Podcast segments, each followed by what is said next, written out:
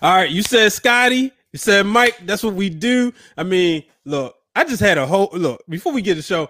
I just had a whole long conversation with Ashley Baker, whose show we was on about super teams, and I said, "Look, you want to call these teams super teams?" Because she tried to say the Lakers are super team because of LeBron and AD because they two top five players. I said, "You gotta call Michael and Scotty a super team." Bottom line, but I tell you one thing: the wrestling Wrealm, we a super show. Problem. Yes!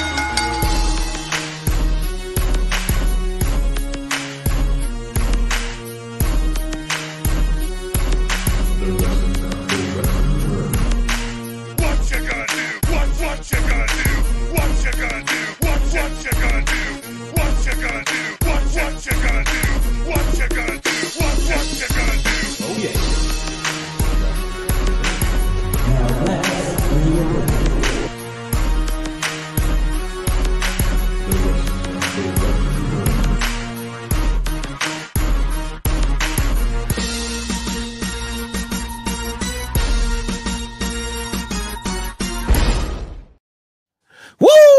What up, everybody? Welcome to Wrestling Wrealm Now. I am Brian H. Waters. I'm joined by the remarkable, the impeccable, the one, the only, my brother, the real Dwayne Allen. What's up, bro? What's cracking? What's do? What it do? What it do? What it do? I didn't even say any words. I just said like, I'm, I'm, I'm here. There we go. You know, I was sitting back um these past couple weeks, you know, I was going through the Wrestling Wrealm channel and I was Right, right, watching right. the old stuff and I was like, wow, I remember that that first intro promo.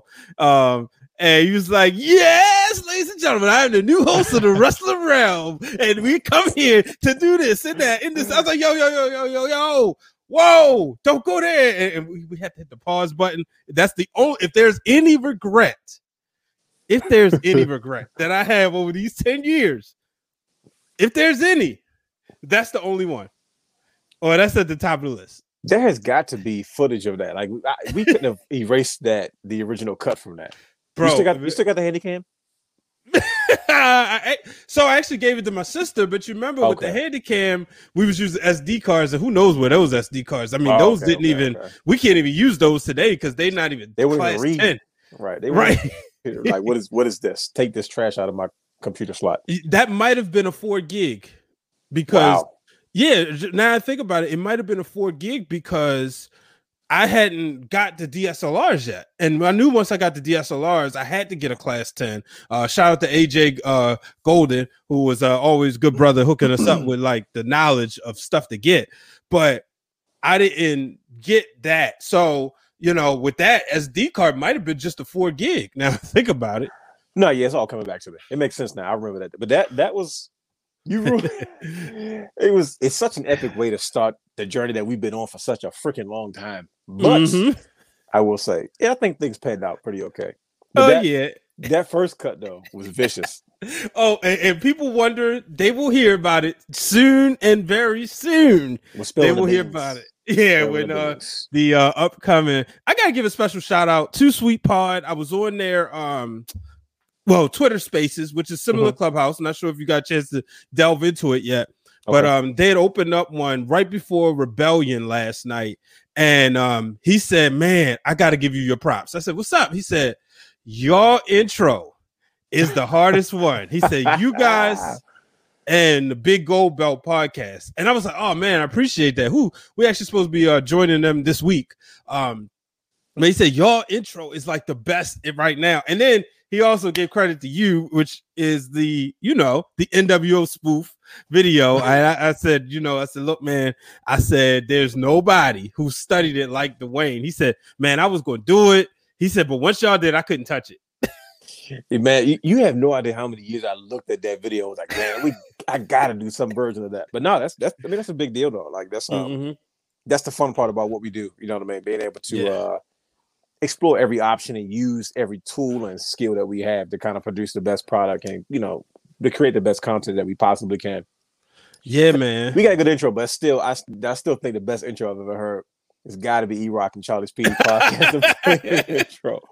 I gotta find it. I'm gonna ask them. Shout out to E Rock. He's on uh really heavy in the TikTok world. Okay. Uh, so yeah, me and E Rock talk.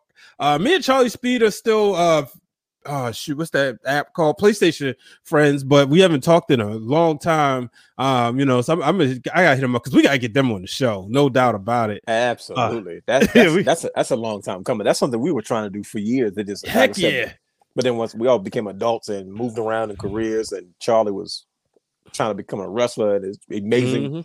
weight loss journey, and then E Rock went back to school, and then you know he started producing television, and you know so he's he's been those guys, man. They they were that was probably my, my favorite podcast at the time outside of ours of our Mhm. show at the time, man. But that podcast, a pain and they had two versions of it. That's I was like, oh man, it's a remix. Yep. 'Cause it's- Remember they came back for a quick minute, but then like I said, you know, life always finds a way kind of get in the way. So Yeah, that's the thing about podcasting, man. And unless you you really gotta like something has to be a sacrifice has to be made, right? Like Yeah. I look at you know I play my video games, but even today, just trying to get ready for today's show, I was like, man, I ain't got time to play MLB the show as much as I want to. But you know, I'm watching wrestling and I'm you know making sure the kids are straight. I was like, Right. so some things you, you just got to put aside. It's it's it's almost you know, and that's one thing that uh people always uh, credit us for doing this for 10 years. They said just the dedication to be able to do something like this for 10 years, which hasn't been easy. no, I mean that's the biggest thing. We just haven't walked away from it. You know, what I mean? Mhm. we, always find a reason to come back, and it's something that we've always been passionate about. It's something that has always gone on in some type of way. It's just Yeah. that you know now we're at a place where we, we feel a need to do it by the standards in which we've always wanted to do it at. So we're able to do it now, and we're still having fun doing it. So you know, we if you having fun working, you never work another day in your life. So Exactly, man. And guess what? You know, uh, the business is booming. Um, you know, we dropped the uh, WrestleMania 37 post show. Shout out to our brother Andre Melton coming in in the ninth inning, and, and I- went back and listened to that, and man, I was rolling. It's a party, man. Every, anytime, anytime Wrestling Wrealm, Flex Zone, Drizzy Dre, it's a party. It that's that's the way it's always been. We remember we used to go to the studio and we used to shoot for Dre for the Flex Zone doing stuff, and we would be there almost two or three hours after we done wrapping up. Yeah, That's just that's just the type of you know type of fun we have. So it, it never gets old. yeah, That's the guy know, do it again. I was with you, so I was always good. I ain't had to worry about the wife said, well, "Where you been at all night long?" You know, because she, she knew how it is. You know, me and you get to working together on something. We're gonna put it out all into it. Um, and that was the thing, you know. And clearly, the people liked it. Um, you know, our most downloaded podcast in the past few weeks. You know, and Oh wow, okay. so I was looking. I was like, "Oh, okay, all right." So- WrestleMania post show, right? yeah, WrestleMania post show. Um, and then you know we just dropped the uh, we dropped two shows Mhm. since. Well, we had the Black Wrestling, Black Excellence in Wrestling, which is doing pretty well on YouTube. So if you haven't been on there, check that out. Uh, promise you'll enjoy it. We really talk about the um, you know, just paying homage to a lot of the people who paved the way in Black wrestling. But then my brother right here released his top five championships. And um, you know, you can even see on our Facebook page, got people who you know enjoyed it and they it gave them an opportunity, which one of the things I loved about this show. Mhm. It gave people an opportunity to talk about their favorite belts, right? There you go. So you know about the they engagement. Yeah, you know, um, you obviously you had a lot of winged eagles in there and a lot of big goals in there, but um, you know, go on our Facebook page, you'll see people are, you know, they're engaging with that one. Um, it's also on YouTube. We're almost at the 1,000 subscriber mark. So if you haven't done so, click the subscribe button right now. It's right on the screen if you're watching. If you're on in the car, it's in the link. To, uh, pull over, hit the subscribe. Uh, we trying to reach a thousand. We're at about 896 the last time I checked. So, um, you know, the Wrestling Wrealm now and the Wrestling Wrealm flagship show has bringing business back to the realm, baby. So, pretty excited about this, man. Speaking of belts, see that is I'm looking at your spinner belt in the back because I just watched uh Mrs. WWE 24 today. Okay, I haven't watched that yet. Bro, excellent. Uh, Like this is me telling you, excellent. And now, now I'm like, I gotta get to Brian H's crib because he's got that. Every time, I, every time we do this, I'm, I'm looking at that spinner belt. That's the one I'm plotting on back there. I said that's the one I gotta get my hands on. Yeah, man. yeah, I- and I'm I'm trying to decide what's going to be next, and whether it be I'm looking at between the U.S. title, I was about to say, I think it's an easy choice. I think it's an easy it- choice it- you to make. it- you know, but that Intercontinental title starting to grow on me. I Um, don't I don't like the the US title as much as I like the IC title because it's so 3D in the front. Yeah, okay. And I think I the, everybody else feels the opposite. Most people, I should say. Yeah, and- and, you know, but I can understand that. Um, I know that I want something with side plates next, just Okay. because So what I does it wanna- go with side plates besides the classic titles? that's it. Yeah, that's the thing. It's it's going to be either the um current IC title or the current um you know US title. I haven't really figured out if I really want to get the NXT titles. Usually have a good price, but the thing is, it's like with their side plates are squares as opposed to circles. So you you have to get if you're getting custom side plates or you know the ones that they sell, you're getting the NXT character instead of then you know. Um, I haven't got any superstars yet. You know, I got NWO and WrestleMania. Um, see what you're next will Right. be DX. Uh, I'm, I'm probably gonna get um, you know, Kofi Mhm. and Lashley and The Rock for obvious reasons, and Daniel Bryan. Um, but I'm also looking at the WWE title, the current one. So those are things. Um, right now they're not on their. Um, Really? You still looking at the current title after you got that one in the back? The 20, Yeah, 2013? becau- Yeah, because it's that. It's it's our history. You know, we got two It's- black champions. Um, oh yeah. Well, you put it that way. yeah, I think, it- think you have to get it now. Yeah, you know, the thing is, I couldn't pass that one up because it was 199 Sure. on yeah, uh, the day of money in the bank, and the other one was 299. So it was either, but I and when I looked at it, I said an opportunity to spend 199 for a WWE championship.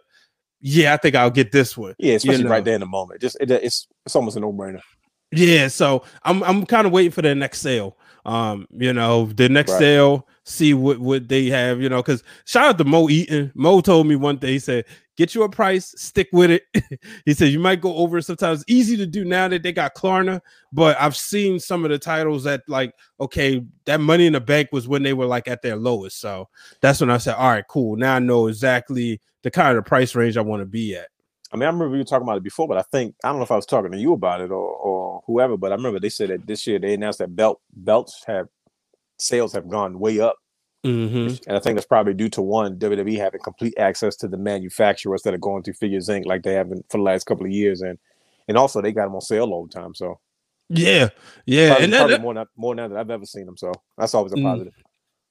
Yeah, so you know that's one of the things. Um, you know, but how you feeling? I know it's been a couple weeks. You know, you got a chance to recharge. Has it been a couple weeks?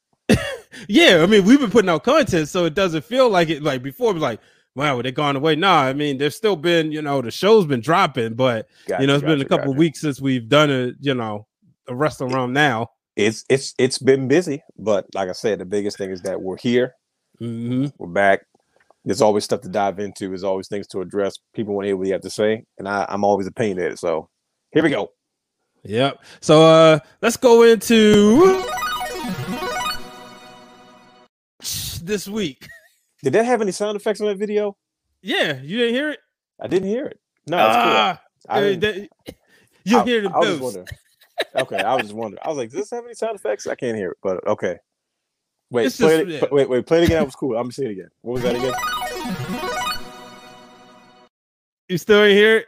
Nope. No, it's not your fault. I got to tap for sound because I'm out. Stu- I'm out of studio right now, so I gotta. Okay. like, Oh, this- that's what it was. Okay. It, so it's it's okay. I'm not used to it. Yeah, but that's.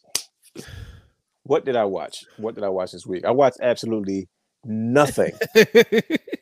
Didn't watch a thing. I kept Oh. up with everything. hmm But nothing. I watched nothing. Is is a very specific reason why I didn't watch anything. But I, you know, of course, I know what's going on in the streets. You know, I've Mm. always keep up keep up with everything. So, um, that's right. Nothing. I was I was I was on strike for obvious reasons. you already know why. Every time after Mania, Uh huh. if I see a list that I don't like, I gotta take a break. I say, you know what, y'all y'all are making me mad. I gotta take a break, gather myself together because I'm grown. It don't make sense for me to be upset. So let me just take a step back. Oh, we gonna get. We gonna definitely get Oh, into oh, that. definitely. So you, what, what did you watch? Because clearly you watched something. You asked me what I watched. So what did, what did you watch? So one of the things I think I enjoyed the most, um, well, you know, I watched the, I watched some of the matches on Title Match Network, and uh, Oh, Shout out- on. real quick. I watched Yeah. Austin's podcast with Jericho. There you go. okay, all right. So you, what you think about it now that you've seen it? Excellent, man. It just they keep getting better and better. Mm-hmm. I mean, it's it's I could I could give my opinion about a lot of different things when it comes to Jericho being on Austin's podcast, but it was just excellent, man. It was uh, Jer- Jericho's a legend. Austin's a legend, and I'm just leaving it at that. But it Did was, you now? Did you listen to it in reverse? Because you know Jericho Austin went on Jericho's podcast. I did not listen to that one yet. Okay, The yeah, I didn't realize it. Um, a lot of times before when I'm going to bed, I'll put you know headphones on, and you know I started listening to that. I was like, oh, you know what, this is cool. I mean, you. I think they've been on one of them been on each other's show before, so it's not like the first time it's happening. And you know, at this point in time, we kind of know the stories, but it's just sometimes just a matter of who they're talking to, and it's more about their conversation as opposed to their journeys. I'm glad to see Chris Jericho has that type of respect where Vince is not shunning superstars or his um you know guys that that he considers upper echelon guys of the company. He's not blackballing them because they don't work for him, which is the best part about what I enjoy seeing stuff like Jericho on, you know, on uh on Broken Skull sessions. You know what I mean? As they uh, you know, breaking the wall. But it it it also reiterates what I said in the beginning was like this is why AEW will never compete with a WWE because you got to you have to look at what it is. Jericho made it very clear we're not really competition. It's just it's just it's a different product. You're going to compete nationally because you're in the same, you know, in the same echelon. But you got to understand something: the dynamics of the war between WCW and WWE was real. Yeah, Uh, uh, uh, any competition between AEW and WWE is not real. When I say real, like people lives were on the line. Like they were going to lose jobs. Somebody they were like what, Bischoff was trying to put Vince under. Like that's real. That was a war. Like that's a war. That's not let that us fans we oh it's a war because NXT goes goes head to head. That's just competition. That's fun, but it's not real. You know what I mean? Because at the end of the day, NXT is going to be fine. AEW is going to be fine. They're such a young company. They're up and coming. That that them there's no such thing as competing at this point. It's just you know, however you decide to deliver what you consider competition to your fans to sell tickets or bring more eyes to the product, you know, that's part of the process. But to see him do that, I might see that's why I said Vince, as long as he's treating people like that that way, who's gonna want to go against him? Yep. Guys, guys, like, look, I have no beef with Vince. I just want to, I just want to get my respect. I just want to be, I got to show them that I'm still of value, and that's that's what Chris Jericho has done. hmm So that's that's that's what I watched. Yeah, that was uh you know, that was a good one. Um I think what that came out WrestleMania weekend, right? I, I think believe that's when I watched it. Yeah. I don't know if it was Um, that that Monday or that Sunday night or something. It might, it might have been that Sunday. I don't honestly, I don't remember. I, I remember it wasn't like you know, it wasn't like a bomb or anything like that. I, I remember when it went up, everybody's like, "Oh yeah, you know, Austin Jericho's on Austin's podcast on Broken Skull Sessions on the network, and it was available." So it was really good though. Like it was thorough. I, I enjoy it, and I love the uh, transparency and the honesty on both ends, hmm and how uh, Austin to and Austin and Jericho both they they know how to ask the right questions Yeah. and um, it was just good. It was really, really good. Yeah. This week, man, I watched um the Roddy Piper biography. And Got to see that. I still got to see that. I still got to see Austin's. I didn't see neither one of those. yeah, the, the way A A and E does these stories, I mean, it's phenomenal. if you're somebody who like always look forward to that kind of content on the WWE network, and Right. maybe not everything has transitioned yet, this was just like a perfect storm. It's like you're coming right off of the heels of WrestleMania, Mhm. but WWE is finding a way to stay in that competition, right? I mean, stay in that conversation. Right. Most of the time in sports, when the World Series, the NBA Finals, the Super Bowl is over, that's it. You'll have like the posts, you know, everybody do their uh, we won the championship interviews and their media tour, but you stop talking about the league until free agency. Well, Right. WWE has continued this conversation in which you know could be considered a restart period or a dead period where they're rehashing the conversation about old stars and they have people coming back, you know, on there telling these stories. So I'm watching, you know, Piper, and I've known Roddy Piper to be like one of the best bad guys. And I'm texting my uncle Troy, and I was like, yo, because I know he's always been like a huge Piper guy. Mm. And I was like, man, did you see this? He, I was like, you watch? He said, I gotta watch it. He said, man, the greatest heel in my opinion, you know, the greatest wrestling heel. And you see how nasty and the reason why Piper was the way he was. But then, you know, you have his kids on there, they're talking about it, and they even go into how much like they hated Hogan in the in days when he was in the uh, NWO. You know, Piper just had hip surgery, and Hogan's taking chair shots right to that hip where you see the scar. You yeah, know, I remember. Yep.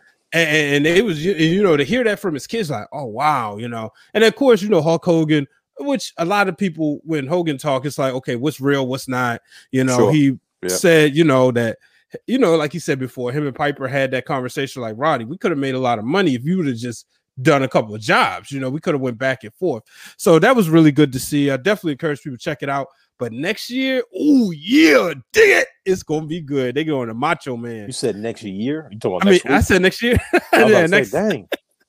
next week, next week, this Sunday, um, Macho Man.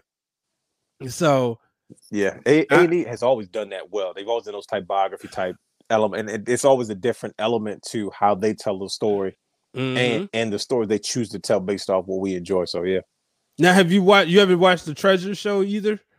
no, I have not.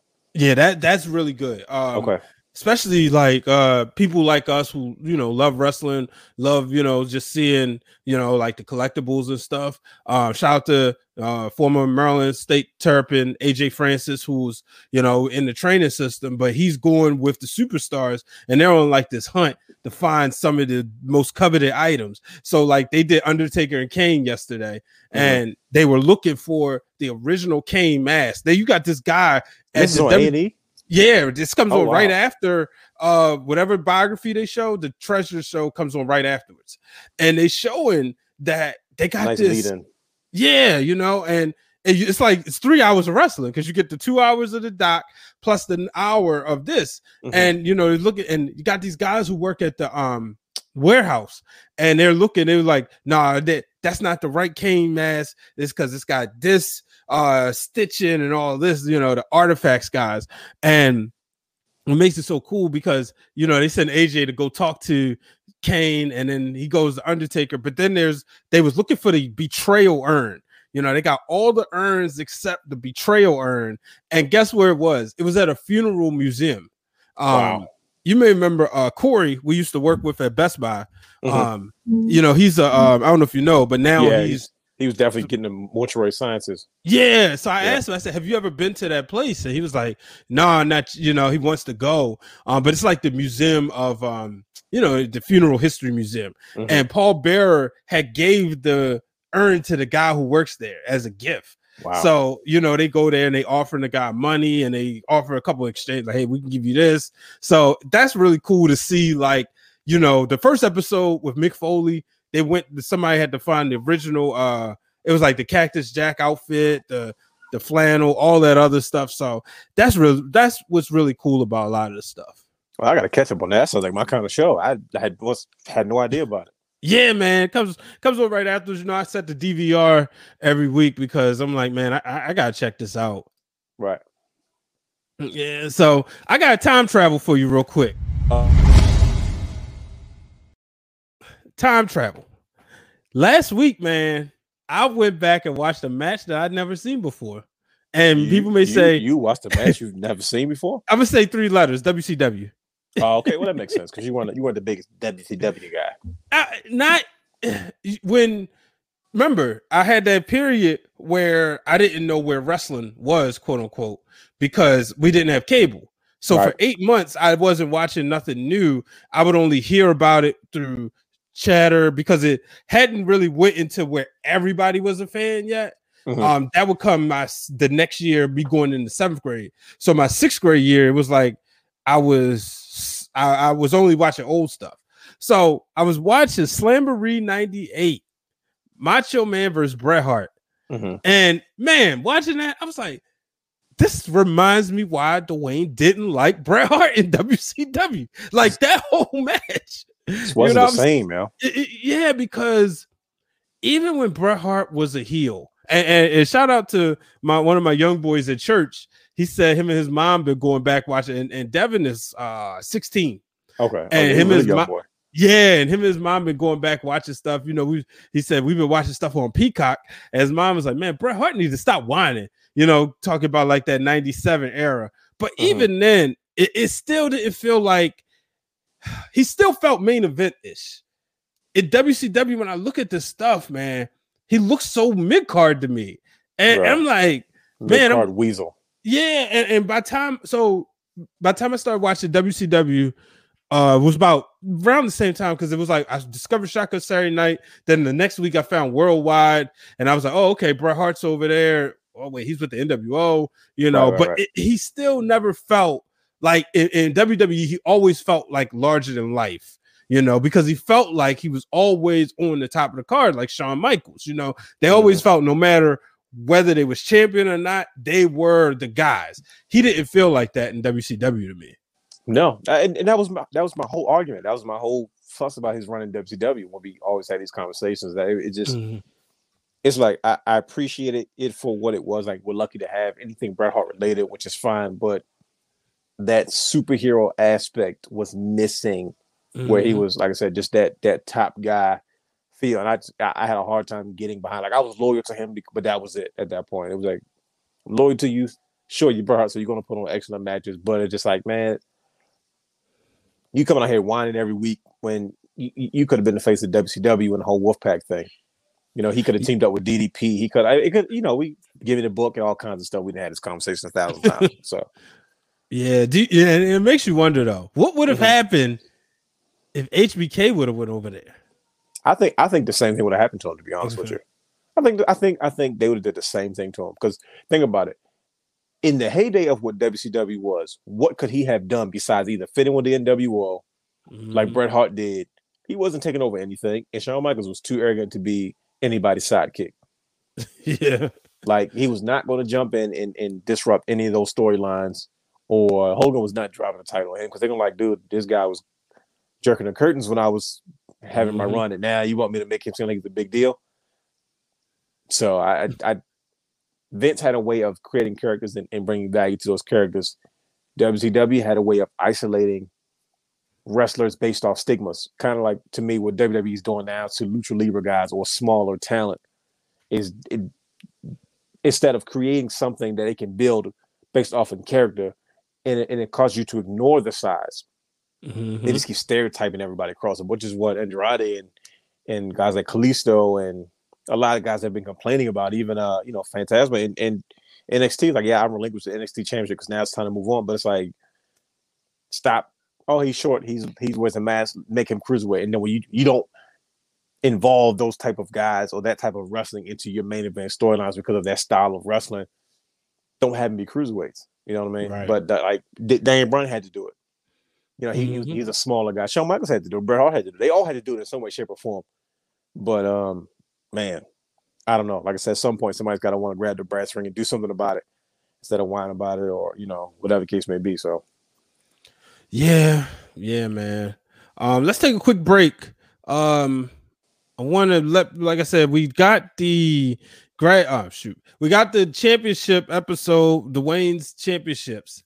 But here's a quick story of what happened at our graduation. We'll be back after this. You know, over these 10 years, one things that we always had conversations about is championship belts. yes, no doubt. you know, when you talk about the design, the look, the way it makes you feel, uh, spoiler alert, I, for our college graduation from the Great Morgan State University, we walked around with the belts around our waist as we crossed the stage. show the picture.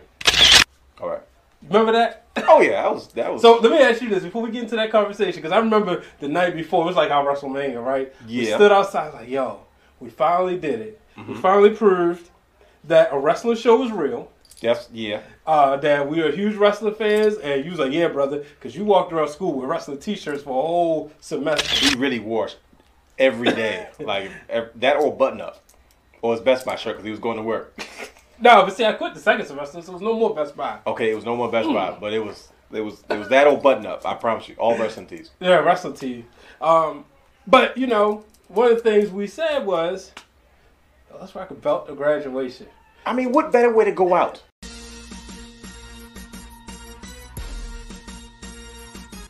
Today's episode is brought to you by Podgo.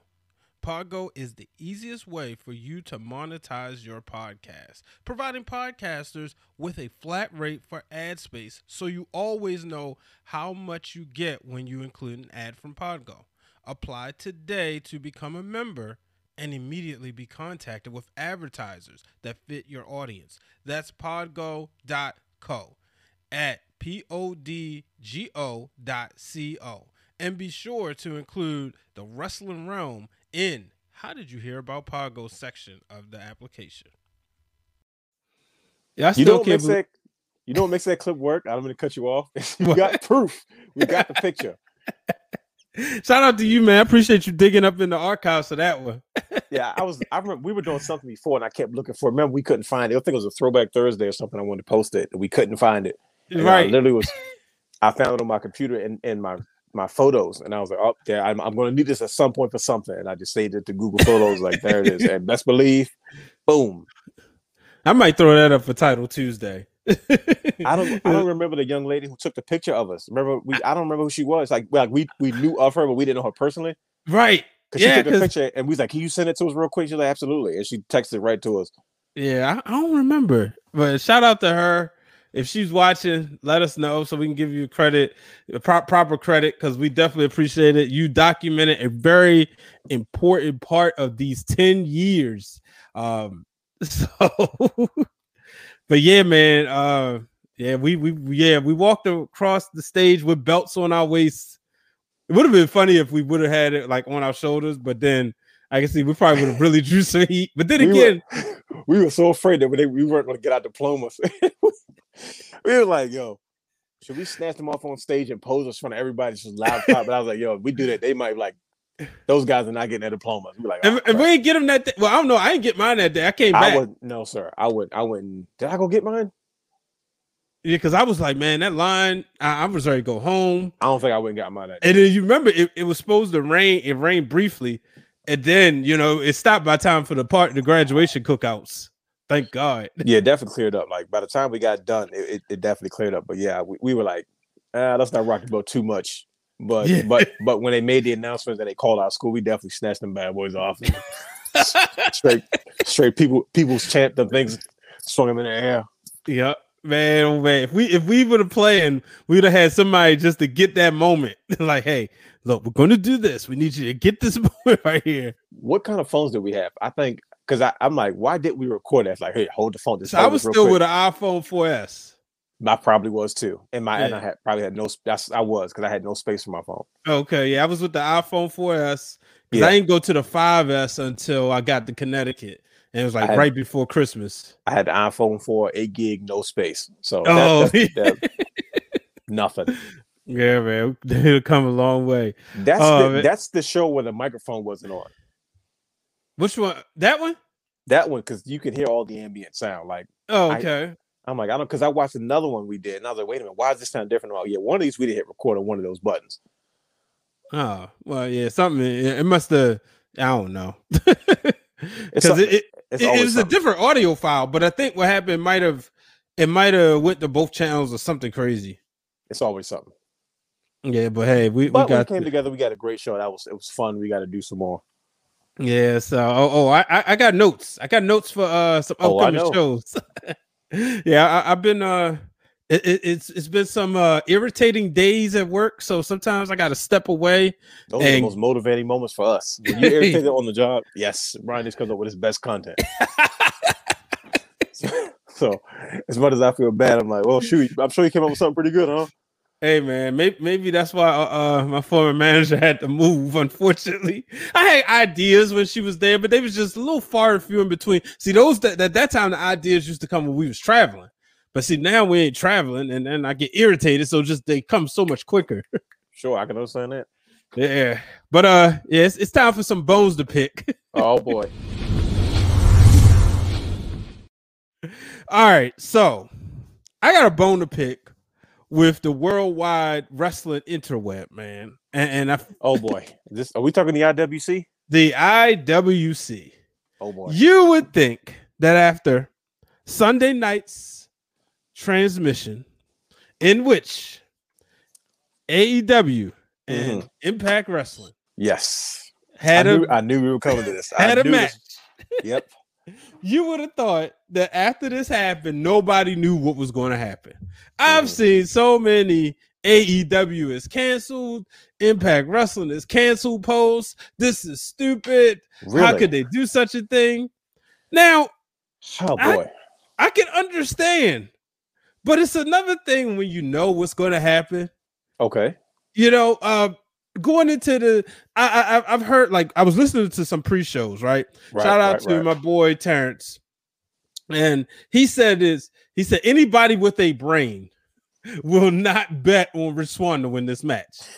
Yeah, we talked about. Did we talk about this the first the first Wrestling Wrealm Now show? Yeah, Yeah. Okay. you, you, you, you- you're not betting on him. And and, and that was kind of like my issue. Is like, well, it's not believable, but okay, I got that part out of the way. Now I'll move forward. I'll see what happens. Would it have been a cool swerve? Absolutely. You know, but it wouldn't have been believable because even when I was so I watched the match, somebody uploaded to YouTube. Good match, you Mhm. know. Um, probably the best Rich Swann match I've seen since you know that I've seen since in a long time Mhm.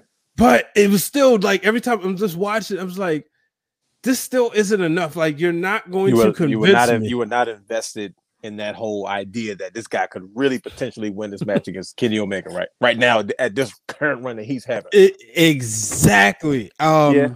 I, I know the feeling. I almost want to say, See, I had to turn I- to the side. I gotta get comfortable for this conversation. So I just Yeah. like, let me go ahead and uh, I almost want to say that I be- would have believed Jey Uso would have beat Roman Reigns. Almost more than Swann beating Omega. I probably would have believed that Moose had a better shot. Absolutely. simply because he's a powerhouse. Like just just his size and look, I'm like, oh shoot, is this is this really going to be Moose's chance to really turn that corner? You know, And I was trying even to though I wouldn't have believed that either. and I was trying to take my program wrestling programming bias off, right? Well, good for you. That's that's a different change of pace. Yeah, I was trying to do that. Even though, like I said, I was like, all right, I already by the time I saw the match, I, I knew the results, right? But I was like, all right, mm-hmm. let me watch this match to see if this looks believable. Let me like take off the fact that I don't feel this smaller guy who's essentially a cruiserweight is going to beat this normal size guy who's a wrestling champion on multiple platforms and has been a former IWGP champion who's had one of the greatest matches I've ever seen in my life, right? Okay. So I tried to take all of that off and just say, all right, let me just watch it as if somebody who's never seen these guys wrestle before. And I still couldn't believe it. But I'm, I'm looking at and my bone to pick with the internet is why are y'all so mad? We knew what was going to happen. the Ram the Ram tried to tell you, baby. We We, try to. They don't listen. They don't listen. See, people don't listen. I. What are they? What were they upset about? Because, like, you first of all, I appreciate what Impact is doing. Mhm. Um, Impact got my attention after last year's cuts, and they brought in everybody. To me, that was a huge move because I didn't want to see everybody go to AEW because I knew AEW was going to try to go to war with WWE instead of trying to focus on let's building our own version of professional wrestling. And that's Mhm. supposed to be the foundation of that company. And, and it's not that they don't do that, but Tony Khan to me gets caught up in the I'm trying I'm trying to build excitement for my brand. I know we go to we go to war with Uncle Roger about this a lot. But the crazy part about that argument is we've come to a stalemate because we both agree that yo, it's Tony Khan. Mhm. And so so to see all those guys go to Impact, Impact is probably is the ECW of the trifecta now. Um, it's the island of misfit toys as uh Matt Cardona and Brian Myers have often alluded to it because it's it's such a different mix of different type of guys in the locker room. Mhm. And and even with recent releases now, I think a lot of people are expecting a lot of people to go to Impact because apparently they have a little bit of money and they have a little bit of room and they're uh, for a lot of people to have opportunities to be showcased, and that's always a positive when you can be showcased in any way, shape, or form. And that's what happened with Rich Swann when he got released, um, or whatever. How he got, you know, he he got he ran into a situation, and, and this guy was that world champion. Could have could have cared less. Never been a Rich Rich Swann guy, um, but. It, if, if that's the best you have to offer in regards to that particular storyline, I'm like, bro, what did you think was going to happen? Kenny Omega's at the top of his game Mhm. the idea of what they're doing to me is unique. And quite honestly, I wasn't upset about it. I actually understand it. Um, you don't have to like it, but I there- there's a partnership, and not since the early NWA do you have one guy representing multiple championships. For, he's a top guy in both companies now.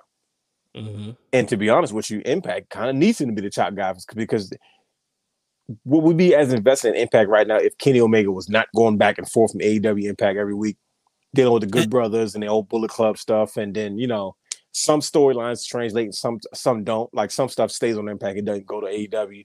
Mhm. Like um like the matchups between FinJuice, New Japan guys, and the Good Brothers that don't trickle over to AEW stuff, but then the stuff with Kenny Omega's AEW title run, and then the involvement with the original Bullet Club, which which they pretty much don't even allude to anymore because it's kind of it kind of ran flat.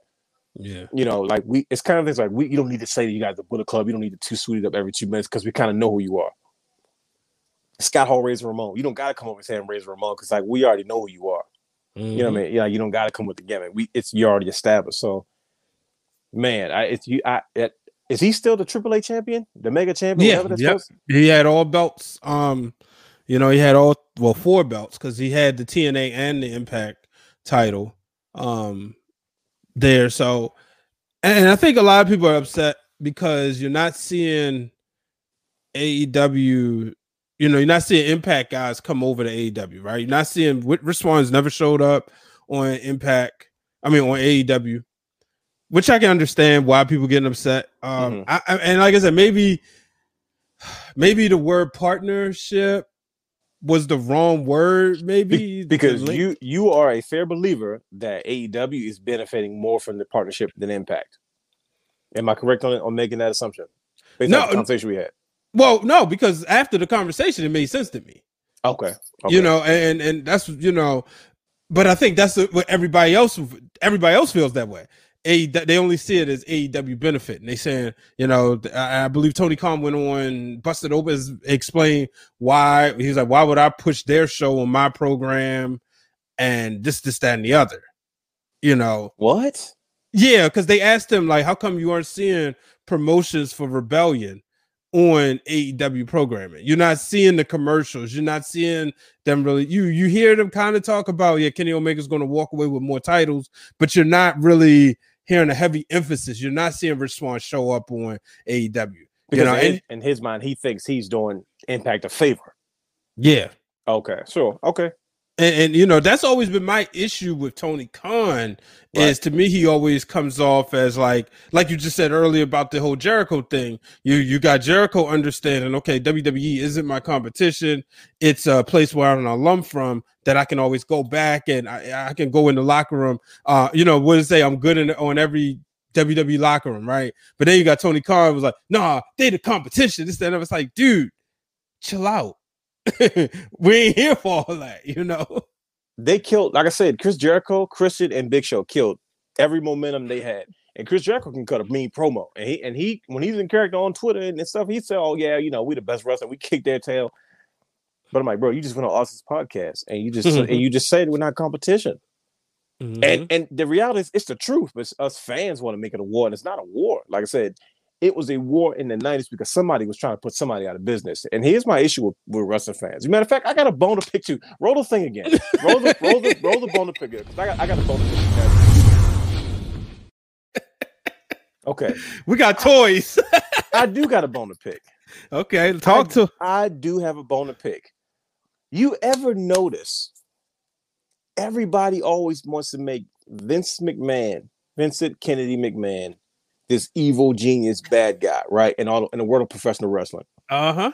Have you noticed outside of what he originally did in the, in when he when he took the regional territories and he gobbled them up and turned them into national programming? Outside of that, he has never tried to shut down a wrestling promotion ever. Mhm. How many times have all these other wrestling promotions tried to go at Vince McMahon over and over again? Hmm. WCW, ECW, every, and everybody else in between, and and now most uh, uh, Dixie Carter and TNA, and and now and now AEW, Tony Khan. Everybody has gone for WWE's throat in some way, shape, or form, and Vince has never. They say Vince don't care about professional wrestling outside of WWE. One, that's because he's a businessman. Two, that's not the case because he has never gone out of his way to shut anybody down.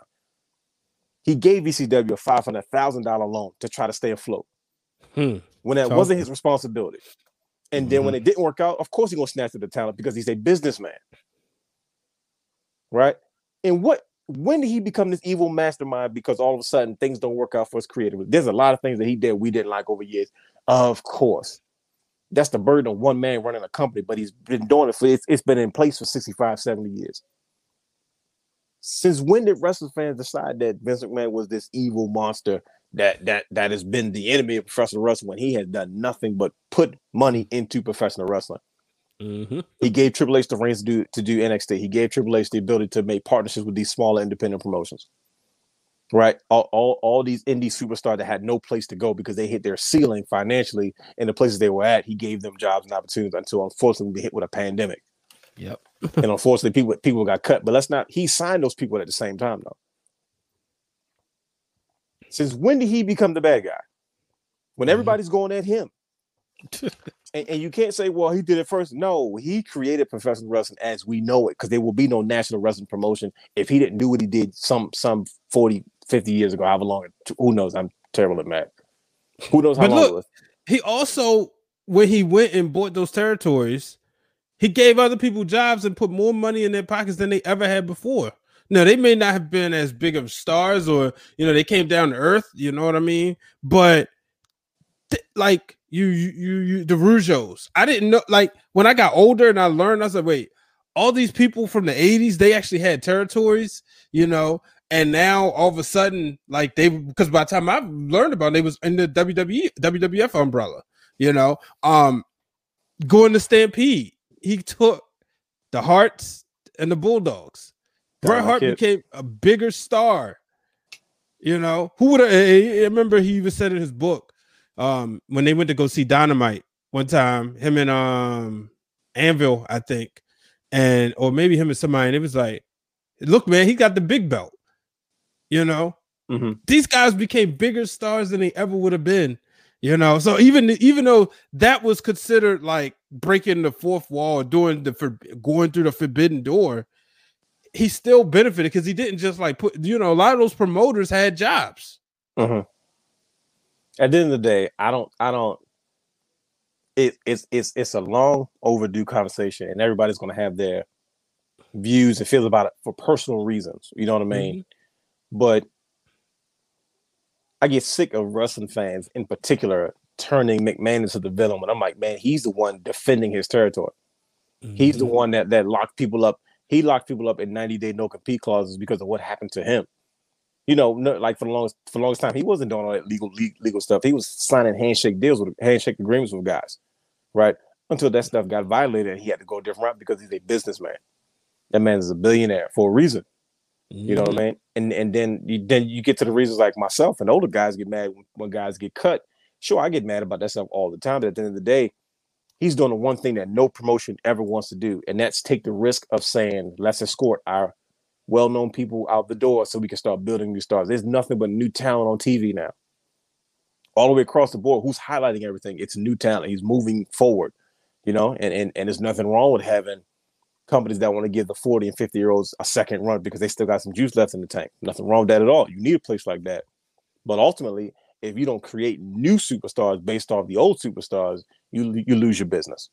Not just wrestling, you lose your business because we like we have yet to see a legitimate national company go toe to toe with WWE or even produce and develop new talent, generations of, of generations of generations of new talent that that that we haven't seen in recent day. And we've only seen it in, in one company, and that's the WWE. And you know, outside of what these global superstars do on their own, and you know the stops that they make before they get to what we consider the big dance or the national stage. Yeah. So, so, so, long story short, full circle. What the heck did people think was going to happen when when freaking Kenny Omega beat?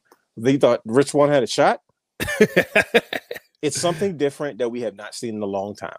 Right. Mhm. and that's the one thing you have to ask for. Like, what else can you ask for at the moment to say, okay, cool, you have one guy that's that's defending this title. He's a top guy in two different companies. That's something we haven't seen before. Right. It's he's got to do. Kenny Omega has to do something to be as unique and individual as possible because he's coming up in an age where professional wrestling is really just not that special because there's not too much that we have not seen anymore. Mhm. So you have to do something to kind of say, okay, this is how I submit myself. Uh, this is how I submit a legacy. Chris Jericho, he's doing something we have not seen before. I don't know too many 50 year olds that have had that run like him where he's been on almost every important promotion financially that has mattered. You know, not TNA, of course, but you know, every national promotion. And he has done something that most people have not. He, he's had such a unique run, and I'm like, man, it's not. It's he's he's he's setting a blueprint now, but he was the first one to do it.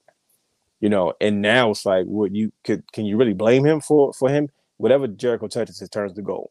Everything I enjoyed in AEW when I got sucked into the programming had something to do with him. But in a minute, he kind of got pushed to the back of the field. It my interest began. It nothing has held my interest to make me say, "Oh, I got to see this next week." Even mm-hmm. Christian, I don't even want to see Christian. I like I'm I'm over it. And Christian is my guy. Like I say- know. and, and people say, "Oh, why is Christian?" I'm like, "Let me let's get this situated first and foremost." Christian Cage's running TNA wasn't all that great. Let's keep it hundred. Initially, it was it was a it was different. It was amazing. It was it was it was it was a main event level stuff. But he, everything he did in TNA wasn't great. He went right back to being a weasel. It- you know, he had his spot, but like yo, it, everything he did was not spectacular. Mhm. That's why when his time was up, he left and went back. Said, "I got to do something different." And then when he got back to WWE, they didn't treat him. They they go out of their way to make sure that anybody that made a name for themselves in TNA will not become an immediate star in in, in WWE because they don't want them thinking that you can go to TNA, become a bigger star, and then you'll come and get get that treatment because they're gonna. You can tell it happened with Kurt Angle, it happened with Christian, it happened with Mickie James. And It- it- It it can't. No, not Drew. Drew's the exception. oh, you. Th- oh yeah, you know he was in um NXT Drew, and Drew's yeah. Drew Drew Drew is the exception, and so is Bobby Lashley. But uh, a lot of those people that left WWE directly for TNA, they they did not come back to have big time runs. Like Kurt Angle was talking about in an interview, and I'm, and I'm going on my spiel now because here I go, I'm all fired up. he talked about in the interview how he wanted to come back to WWE originally to have like a, a Goldberg like run oh Right. okay. where you know he's special, you know, wrestle maybe once or twice, but it's a big deal when he wrestles. And you say, okay, cool, that, that probably could have worked out. But mm-hmm. ultimately, Vince was against it. He said, no, we're not doing nothing that serious. We want to come and celebrate you, have some fun. We'll find a way to get you in there, and then we let you walk off into the sunset the right way. And you know, Angle wanted something different. He wanted to come back and have a title, like you know, a Universal Championship run like Goldberg had, and you know, had those those big matches, those one more time, those that last run. Now you say to yourself, well, why wouldn't that have worked? Well, because it's different when it comes to. I thought about it because I say, well, wait a minute, wouldn't that make sense? Yeah, sure, a, a little bit. I think us fans would have been ecstatic about it, but when it comes to the product in the actual ring, people would have been disappointed. Let me tell you why. Because Kurt Angle can't do half the stuff now at this age that he did when he was younger because the expectations are already high. Goldberg did the same thing for 20 something years spear, punch, uh, kick, jackhammer, game match. Oh, you know what I mean? You don't have to do much. Brock Lesnar the same way, Hogan the same way. The expectations were high for what they did. They can do the same thing. They've been doing the ring for almost 20 years because they didn't do much anyway. They just know how to work around it. Mhm. Let an old Kurt Angle come out there and look like himself. They're gonna say, "Oh, Kurt Angle's washed up" because he's not doing half the stuff that we enjoyed watching him do in the first place. So you look at him differently. So you got to almost help these superstars protect their own brands because they want to wrestle so bad. Like, bro, you you got to protect your brand because you ain't fit to go out there and and, and- look like yourself. You're gonna downplay yourself, and you're not gonna look as good, and you're gonna look like, yeah, you should have stayed in retirement. And then, uh, like a Christian right now, I, I feel the exact same way. But I'm like, bro, I don't want to see you have another run in AEW with, with another company. This is supposed to be your last. You're supposed to get back on your WWE track, have a nostalgia run, match up with some of these new guys, and and let's celebrate your career on the way out on the biggest stage. But now he's like he he's back. He's 45, 46, 47 years old, and you back on. I got to prove myself, outwork everybody. I'm like, I'm not feeling it. I'm not feeling you going up against young guys trying to make. I don't care about none of them dudes. And and you and you working with them is not making me care about them at this at this point. I'm completely over it. I, I just looked Did- at it. I was like, bro, I'm not feeling it. Did did Kurt stay too long? In TNA, absolutely. But Mhm. but Kurt had problems though. You know what I Right. mean? And, that, and and I didn't know that until after he came back. Mhm. Because everybody kept saying like, dude, why don't why do you what are you sticking around to? Like you cannot you can't love it that much. They treated him like a king, let him do whatever he wanted to do. But the reality is, as much as he was a soldier for TNA, as much as he's a Hall of Famer for TNA, that was just a holding place till he got himself together because he could work part time. They weren't going to press the issue, and they paid they paid him a buttload of money. Yeah. So TNA was never really in contention. Uh, we didn't know that until after the fact. But Mhm. you know what I mean. And then at that point, Vince was like, "Yeah, I'm not. I'm not. I don't want to put that kind of pressure on you because it, there's a trust thing now. Not that he didn't trust him, but you can understand. Like, look, I know you're going to do whatever you have to do to put on this performance, and I don't want to put that kind of pressure on you at this point in your life. Now that things are going well for you, I don't want to put you in a, in a WrestleMania match against the Fiend for the Universal Championship because I don't know what you're going to put your body through just to be ready for that moment because you want to have one last run. Right. And to me, that's the thinking of a father. That's the thinking of a businessman. So let's just do its best, even though it's it sounds nice, it looks good, but why take that risk? And I think that's the difference between Vince McMahon and a lot of other promoters.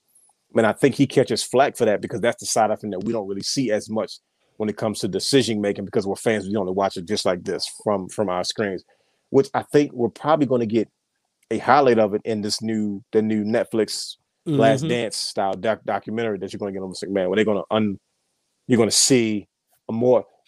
Most young people didn't know anything about Michael Jordan until they watched the Last Dance, and they said, "Okay, I kind of get it now." yeah. I, I feel like a lot of people are going to feel the same way once they get that opportunity to see Vince McMahon in a different light. You've been So, working on it. It sounds like you've been working on it. Sound like you work behind the scenes because you just unveiled something that I'm pretty sure 95% of our audience never thought about as far as Vince McMahon is concerned. That's what we do, though. We the, the thing is, we always want to. We can always sit here and grunt and grab about what the heck we like and don't like. That's easy, but it Mhm. takes it takes a different type of mind to say, okay, let me take a step out of myself for just a moment, and let me look at it from a different perspective. That may be true, may not be true, but it's just a theory.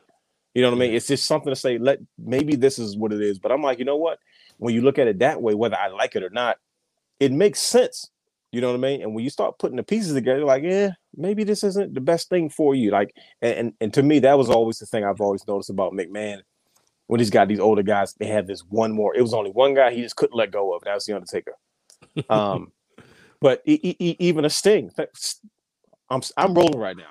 Sting left because he wanted to have a cinematic match with Undertaker. He wanted that moment, but they had already planned out Taker Sunset. Yeah. Sunset Undertaker did a whole WWE 24 about how he feels like he's either staying too long or every time he has a moment that's going well, he doesn't leave out on top or he does too much. Like it, it was a whole back and forth about that whole documentary we watched with Undertaker. And he Yeah. said, you know what? I finally feel comfortable at this space with AJ where this was good enough. It was monumental enough during a difficult time. I could end my career on this high note. What if Sting and Taker doesn't work out the same way? What if Mhm. what if things don't go the same way? Which I think they could have easily pulled off, but then, you know, this was also Taker's anniversary. They wanted to make sure by Survivor Series he was getting his flowers so they could send him out the right way. Almost 30 years into it. But you can wait a whole nother year so you could do it. And that's just And then the pandemic, you can't have that moment without fans. You know, you got to have that. The lights go out, all the type of somatic effects that they would have had. And then you did it already. Like you spent a whole year celebrating the Undertaker, right? And Mm-hmm. then all of a sudden, then then it's like, okay, this is his last hurrah. We're gonna celebrate him, send him off, and then all of a sudden you want to come back. Oh, well, Sting wants to have a cinematic match. It, to me, it was like I blame Sting because he stayed in TNA for too long. You know what I mean? He's Like when, when, when he had his chance to go, he didn't take it. And like I said, do I think they could have pulled it off? Absolutely. But you at the same time, though, I can also say I can understand why Vince wouldn't want to take that risk. It might not get better than AJ versus uh, AJ versus Taker for a cinematic match. He might not want to do that anymore. He Mhm. might say, "Look, man, we pulled it off." Triple H said, "Look, man, I don't know what was going on. We figured it out. We pulled it off, and it was probably one of it was it was a monumental moment in professional wrestling history, based off a situation that was out of everybody's control. You might not catch light- lightning in the bottle again. Leave it alone." Exactly. And what did he do? He decides, I'm leaving. I don't like how I left. I don't like how my career ended. I want to end it on my note, which he has every right to do so because he stink. And I think he's doing an excellent job in AEW. I'm just not interested. Come on, man. You don't like him and Darby Allin. I'm I'm not getting enough of Sting. Like Sting, I, I Mm. like I, I'm glad he's what he's doing is great. He's working with these younger guys, but it's like Sting has to make up for what they're not doing behind stage. Sting's got to come out and cut a promo with Lance Hoyt out there, uh, Lance Archer, and tell him, "Oh, you got all the right stuff. You just got to stay on it. You're not doing right." He's sitting there next to Jake the Snake Roberts. That's your manager. He's the old head. Mhm. He's supposed to be the one to guide you, and you got to have Sting tell him that, and then tell you that it doesn't make sense. It don't look good on television. See, look, look, my light, my light just went out. That's how bad it was. it's funny you say that because I was thinking when I was watching last week's main event, and I was like, "Oh my goodness, Sting is just out there. He's like, he's just out there. Like to me, that just doesn't look right. You know what I mean? Right. It's like Undertaker, and they got a new guy, and he's just out there, and he's just hanging out. Like that didn't make any sense to me at all, and and I can understand um exactly where you're coming from. Um, you know, a couple more things before we get out of here, Mhm. man. you you brought up Mickie James, Right. and uh Mark Carrano gone from the WWE as he was revealed responsible for um you know Mickie James clothing. And I know a lot of people was upset about that. Uh, Mickie James tweeted it. Uh, you know, obviously she added Vince McMahon. My first thought was Vince McMahon probably don't check his Twitter. He probably has somebody scheduling it for him or he's writing things down. But you know, it's unfortunate. somebody saw it. Yeah, yeah, clearly. And you know, Stephanie and Shane, I mean Stephanie and Triple H, you know, addressed it, and uh even John Laurinaitis. Um, you know, it's just unfortunate you see that type of stuff happen. Um, but you know, that's I, I'm glad they fixed it. You know what I mean? Right. You, you know, I was glad they fixed it because it just felt like it was uh, okay. Here's another reason to blame WWE for something. Um, you know, WWE's evil. You know, it felt like it was going to be another one of those weeks. No, but did you know what though? It's I one my my initial response was I think it's it felt like he did it on purpose. I don't know if I don't know what I don't know if he had anything to do with it or if he was in charge of whoever was, responsible. You know, whoever's in leadership, they they catch Mhm. the axe first, right? So I was like, okay, one, I was like, did he do this on purpose because he just got demoted? Because you know they they they just put Laurinaitis back at in charge of talent relations. I thought he was already gone from the company, but apparently he was doing something else. Yeah. Um, but he has worked with talent relations for a while. I think once Johnny Ace kind of fell back and you know, whatever the case may be. But um Carrano's, you know, he's not a I watch Total Diva, so he's not a name that anybody really likes. Yeah, it You know felt I like mean? he started feeling himself after that. Like, like he kind of got that that oh man, I'm getting more TV time than I've ever gotten before. You know, my name's out there. You know, and it felt like felt There's like a, about him stealing belts and stuff. Like he's got belts from, you know, like show belts from like who does that? Goes in, in a prop cart and starts stealing titles and stuff like that. I'm like, dude, this, you know, they could be all rumors. I don't even know. yeah. it's- but I was just like, yo, what in the world? Are you serious? But that she, she was, you know, they I'm glad they apologized to her Mhm. and and they were um she has been controversial lately because you know, because she's getting up in age and, and they're going younger. So this is this is where you you feel two sides of of the same scale. Cause she said, you know, I appreciate um, you know, somebody reaching out to me and showing me that kind of, you know, respect in regards to acknowledging what had happened to me. But at the same time, to me, it feels like that's how I felt. I've been treated for the last three years. Yep. And I can't disagree with her because she is a legend, but she wasn't treated as a legend. Because to me, she she got caught up in that TNA whirlwind, where like Mhm. she, she left and she was she was a big deal in that, but she became she solidified her legacy in TNA because that's when TNA was allowing the women to do wrestling stuff. That that's where the women's revolution started. If you want to keep it hundred, like there was no divas revolution. Be, TNA were allowed; they were giving their women time to do all kinds of stuff, and she was a Mhm. part of that mix and it just seemed like when she came back, they instead of she was on the the um the uh the the the the May Young Classic, correct me if I'm Mhm. wrong, and then they signed her, and um she she Did showed up she have a special right? match with Takeover too? She had a Yeah, match at NXT. Takeover against Yeah. Os was it Asuka? It might have been. Somebody either either Asuka or Io Shirai. I don't remember. It would have been Asuka. Okay, Yeah, I think it would feel like it would have been Asuka because I feel I- like the title was her on the line. her and Shinsuke. Shin, Shinsuke was that the same one with Shinsuke Sami? That was that Mania 32 weekend takeover Dallas, but I don't. I think Mickie. I, I thought Mickie came at like one of the New York takeovers. I don't remember. I can't keep up. But she should have been treated like uh the same way, you know, guys like, you know, the Goldbergs and the Brock Lesnar should have been treated or but at the same time, like I said, she got injured and then she came back and it's just like if, if I was her, I probably would have signed a part-time deal to make sure my appearances were still special when I pop up. But by her being every day, she was just being a utility girl but they were pushing all the young girls anyway. So it's like, so you, you kind of want to respect Mickie James and her Hall of Fame career and what she did, but at the same time, though, you the girls already got limited time as it is. You know what I mean? Where do you fit in into all that mix? And it's like when you got Alexa Bliss, uh, Bliss coming up, Think about this. Think about women's wrestling in the last three years. All the stuff that happened. Where did she really fit in? Not that she couldn't have fit in, Mhm. or they could have found a way to make her fit in respectfully. But at the same time, though, especially with a pandemic hit, it's like, okay, well, you know, she she's getting older and she looks amazing, but they're still like, eh, no, we're gonna. They, They, have so much. present her that way. No, they still got so much. But when you look at all the young talent they have, it's like, well, you can see why they want. They're trying to push all the young girls instead of trying to. They, they're not in the season of let's celebrate the legends. You know what I mean?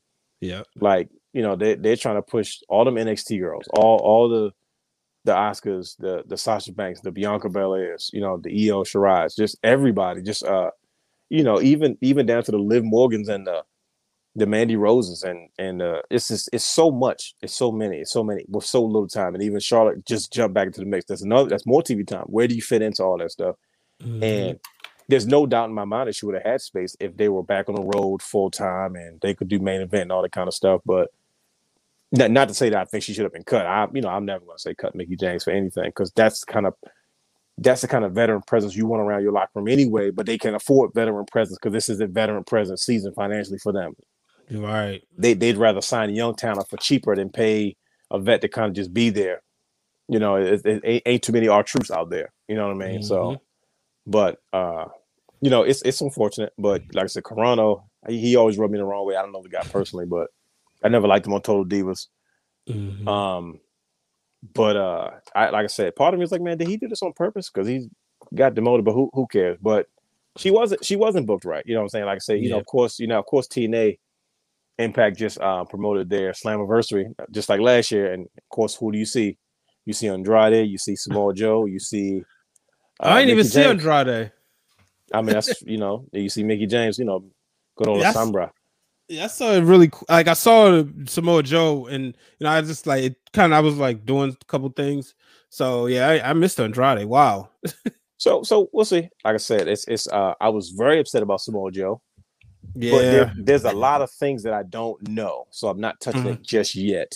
okay. Um, Booker T was on his um, Hall of Fame uh, podcast, and he was talking about one thing he noticed with Joe is he never seemed like the kind of guy that rocked the ball. He's a utility guy.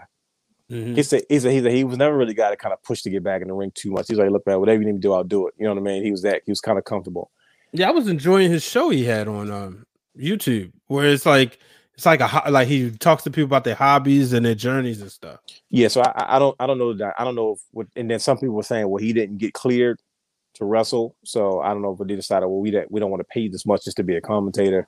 Or Mhm. I don't know the dynamics of it. I don't know if he just said look you can't get cleared and he asked for his release. You never know. You know what I mean? Right. I don't know. I'm I'm leaving it alone. That there's a guy that everybody feels like okay you guys probably dropped the ball. He had a ton of bad injuries. At all every time he seemed like he was gaining momentum, he got a really bad injury that kept him sidelined. Um, so we'll see what happens. I'm not saying anything. Like I said, I, I've gotten over the releases. That was the only one that really kind of bothered me the most. Mhm. Um, it's not as bad as Black Thursday. Um, but uh, everybody seems to have landed on their feet okay. Yeah. Um, and, and they're getting opportunities that they probably didn't have before, especially my guys from the Major Wrestling Figure Podcast, uh, Matt Cardona and Brian Myers. Um, I was um going to ask you about that because um they Dude. went on took on each other at uh Rebellion. yeah, and then they stopped the match.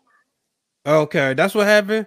Yeah, the, uh, apparently, I I think Matt Matt Cardona popped his kneecap out, and they, they threw up they threw up the X. So I think he's going to get seen to see Okay. what's wrong. I mean, I, I don't know if this is a storyline. I don't like to say it could be, but Mm. they they literally stopped the match. Like they stopped the match because he he went up for the Rough Ryder. He that joint buckled, and said he Oh, popped his man. kneecap. They said got it back in place. You know what I mean? But I they just want to make sure he didn't tear. Everybody's like, oh, he might that like could be an MCL tear. Nobody wants that. Yeah. How long is that injury? That's usually a year. How bad Okay, it is. not- you know what I mean? Like that. That's not. He just had. He had knee problems before. Like I remember WWE used to him home because they thought he had something, a really bad knee injury. And it was. It was just a tweak. It wasn't anything major. Mhm. Um.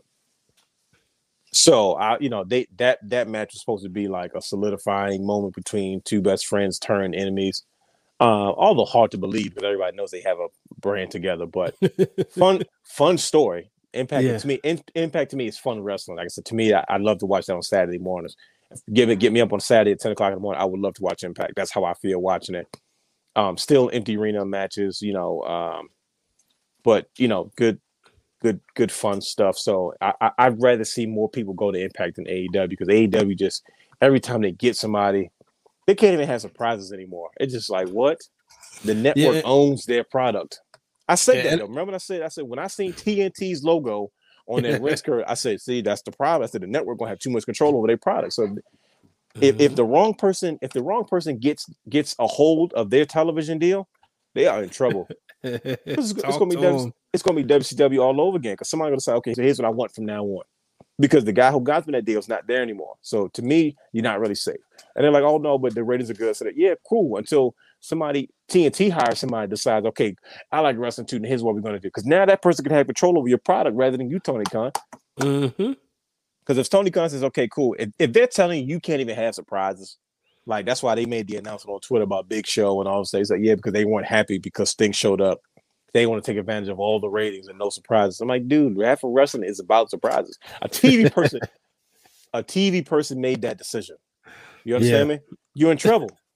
You're in trouble. And don't get me wrong, the network always has a say so because that's why John's we saw John Cena for years because they were like, look, somebody just paid us $10 million for this Jet commercial and they want to see John Cena as, as the lead in. So Yep. y- y'all got to do that. And they're like, okay, I that stuff, I trust me, I get it. But the fact that you something that drastic, you telling them, yo, you can't have no normal surprises. I'm like, yo, you take an element out of wrestling that's supposed to be fun. But what, Yeah. what, what what do I know? I I just been watching this stuff forever. Yeah, um, you you hit that right on the hit though, because it's it's it's well, my issue with them is AEW Dark and Dark Elevation and all that. You know, Why do they have so many dark shows? Where's the light at? bingo. Um, you know, and I get WWE has like superstars and all that. Well, they you know they had superstars in main event, Mhm. but that wasn't broadcasted in a way to make you believe they were showcasing you know independent talent. You would have like your locals on there and you know be enhancement matches and you know if you wanted your wrestling if you wanted to see your like some of your guys wrestle that's where you go to. Good for when you get to the show early you know you get to see those matches. But you know you giving me you making me believe that AEW Dark and Dark Elevation Elevation is an opportunity for independent wrestlers when they just gonna get jobbed out and then they're not just like they're get most of them are getting jobbed out you know what I mean Like, not even matches, just like yeah.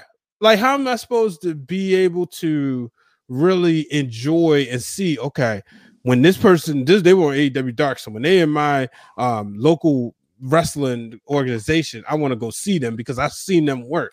You mhm. know, so Who's that's my. who's your favorite wrestler in AEW right now? Who who's who's one guy you say when I turn TV on I gotta see that well I'm not watching. I don't know. I, I never really thought about it. Uh, that might be a problem. Uh, I've never really thought about it. It would probably by default be Chris Jericho. Yeah. Um, you know, but because yeah, like everybody else, like uh, all right, if they're not there, they're not there. But usually when Jericho, all right, I, it is Jericho because if I'm doing something on Wednesday nights and like you know, like usually I gotta produce Bible study, and then that ends at most of the time eight o'clock, eight ten. So then Mhm. I'll go make sure everybody good in the house. But if I see Jericho on my TV, I'll pause and come back and just to hear what he has to say. Like I don't miss a Jericho segment in one way, shape, or form. There's nobody else like that. I'll like, oh, oh, okay, you know, I'll read about it on the internet. If I miss the segment, I'll find the clips on YouTube. But Jericho segments, I want to know what he's gonna say. I used to feel that way about Omega, but it seemed like right now he's just kind of like a little all over the place. I don't know what it is. So, You know it's weird? I, I enjoy him more on Impact than I do on AEW. mhm. Because I, I know I know because he's so highly featured on Impact, I know when to turn in I know when to turn to Impact to see Omega. You know what I mean? yeah, AEW is gonna try to drag me through the whole show, and I'm not I'm not really here for it at the time. Do you watch him on Twitch? Do you watch Impact on Twitch? Uh no. I I because it's it's on my phone, so it's you know I don't have it on, on my TV or anything like that. But um, I try to go back and watch the replays as much as possible. And that's another thing. It's difficult to watch the television, but they always have Yeah. they do a really good job of advertising that stuff on social media. The the best part about Impact is I like with Don Callis and Scott D'Amore and you know how they run the stuff now. And, and these are two TNA originals. You know what I mean? that now kind of have more hands-on control of the companies. They they know who they are and they and they they stick to who they are. Like, okay, we know we're this type brand. We know this is what we do have, what we don't have, and and they make a they make sure to constantly feed those platforms where they know people they, they don't shy away from it. Like they they're going to give you a free match on YouTube. They're going to give you all the segments on YouTube based off the show. And you can pretty much watch the whole show on their mm. channel half the time because they like, look, this is our we we're, we're cost effective. We got to pay talent, but we're going to use whatever vehicle we have, and they kind of embrace it. Like I said, it has a very ECW feel to it because they, they Mhm. know what they do have, they know what they don't have, and they just kind of stick to what they do have, and they're using, you know, their partnership with AEW to kind of help propel it because Kenny Omega's on that show every week, for goodness Yeah. sake, and he's he's got that title. So now, whether you like it or not, you're going to ask yourself in the world of wrestling, what's next? He's the champion in Impact. and This is the most we've talked about Impact in a long time. And if those guys are running the show in this way, Don Callis is really the the MVP of all this because he has he this is the most relevant he has been in a long time.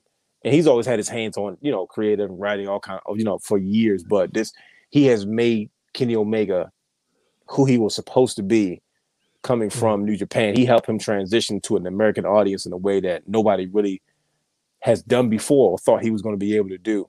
Um, You know, Mhm. even even since them kind of switching directions when he first comes over, and he wasn't no longer there. he wasn't even the face of the company.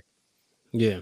So Yeah. Um, speaking of faces of companies and stuff, um, face of Monday Night Raw, Bobby Lashley will be defending his WWE championship at get this WrestleMania Backlash.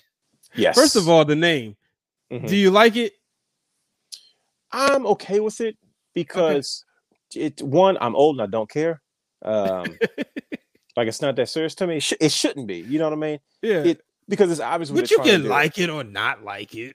Well, I see, mean, it, I it doesn't it doesn't bother me. Like people are like, oh, Yeah. why are you calling it? I said, well, because it's does. It's, it's WrestleMania backlash. So clearly, it's going to be always- some type of I feel like this is long overdue. I feel like this should have been the name because to be truth be told, wrestling really gave was my uh dictionary growing up. Mhm. And you know, that's what I learned what a backlash was because of WrestleMania. It was like so to me, it always it just makes sense. WrestleMania backlash. Of course. And I don't know if they're going to try to do this live as well. You know what I mean? I, I don't know. Like, what's Mm-hmm. I haven't of- heard nothing. Yeah, but it's, to me, it's like okay, cool. This is clearly going to have some type of something to do with WrestleMania. Some of the matchups, it may be a lot of rematches and stuff like that, or or Yeah. the fallout of what happened in WrestleMania. So this is, you know, it's it's it's different. It had. I'm at the age now where I'm watching wrestling. And I say, okay, we can't hold on to what we've always known forever. You have to evolve. If it's different, if it works, it works. If it doesn't, they're not going to keep it. I don't think we're in the age where they're going to keep forcing stuff down our throats, pause, to the point where they, you know, they're going to keep making us like, oh, we're going to force the situation, even though it's bad. If it works, it works. If it doesn't, it doesn't. Hey, they figured out how to get Roman.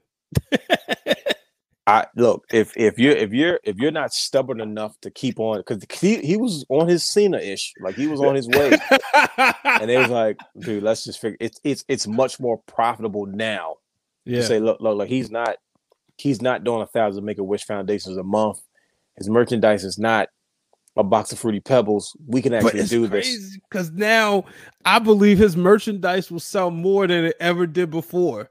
Because like these shirts, I mean, Yeah. he's got to acknowledge me, the head of the table, show up and leave, or show up, wreck everyone and leave. I'm like, man, but you know, we we, we, won't, I, I, we gotta get to him later, but you know, not too much longer. But um, yeah, Bobby Lashley, he's going to defend the title against Drew and um Braun Strowman. Now I feel like Lashley can leave the title, leave WrestleMania Backlash with the title. I was kind of feeling like, uh, Drew's probably gonna get him, and they, they might have an exchange of program. But Mhm. now in this triple threat match after Monday Night Raw, I kind of feel confident in Lashley.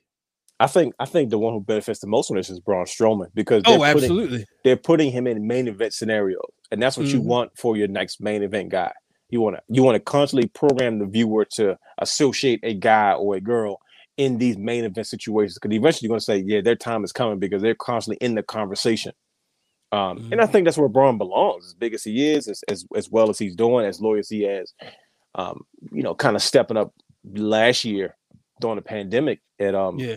WrestleMania at the Performance Center, you know, he he took on a heavy load. He took on a um he took on a risk that was, you know, but it, it was his getting his feet wet, you know what I mean? And Mhm. uh Strowman's definitely a top guy. He's a young top guy. You know, he's he's he's not to me. He was being labeled as a big show type guy, but he's doing more to be, um, you know, what he lacks in size and presence as the Big Show had. Um, I, I think he's just by him losing weight, he's he's so much more capable of doing different things in the ring. He can tell a different type of story instead of just being a giant monster. And to me, that's the but but Lash, Lashley is got to go up against these this uh what is what is it called this um this this battle of the behemoths. He has has Yeah, that part. say of- Titans. there, that's what that's what I was trying to say. The, uh, you know, he's got to have that, you know, battle of the titans, that type war because he's such a bigger guy, and they got to take advantage of all the bigger guys they got because it's not that many. You know Mm-hmm. what I mean? And I think you know Vince is really like we're gonna we got to establish Bobby as one of those guys. He looks the part. He's here now. He's need he needs some grooming. He and he wears a suit. I mean, yeah, he looks he looks he looks good in a suit. Like he's the guy you can. I watch I watch him cut a promo when he first became TNA champion against EC3. They had a press conference, which ended up in a fight. Everything was great about that whole situation remember that. until the actual fight had to happen. And I I was like, man, I remember, I- yo, I'm laughing like- because I remember this exact conversation we had. And I was like, man, this was really good until the fight started. It, but but I was it was I was impressed with Bobby Lashley. So it's just it's this grooming that you're watching. You know what I mean? Mhm. and I'm glad they're like, look, he he's a guy that I feel like, okay, they, at one point we all felt like they were trying to push for Keith Lee, and now they're like, no, let's go with Lashley. It just makes sense.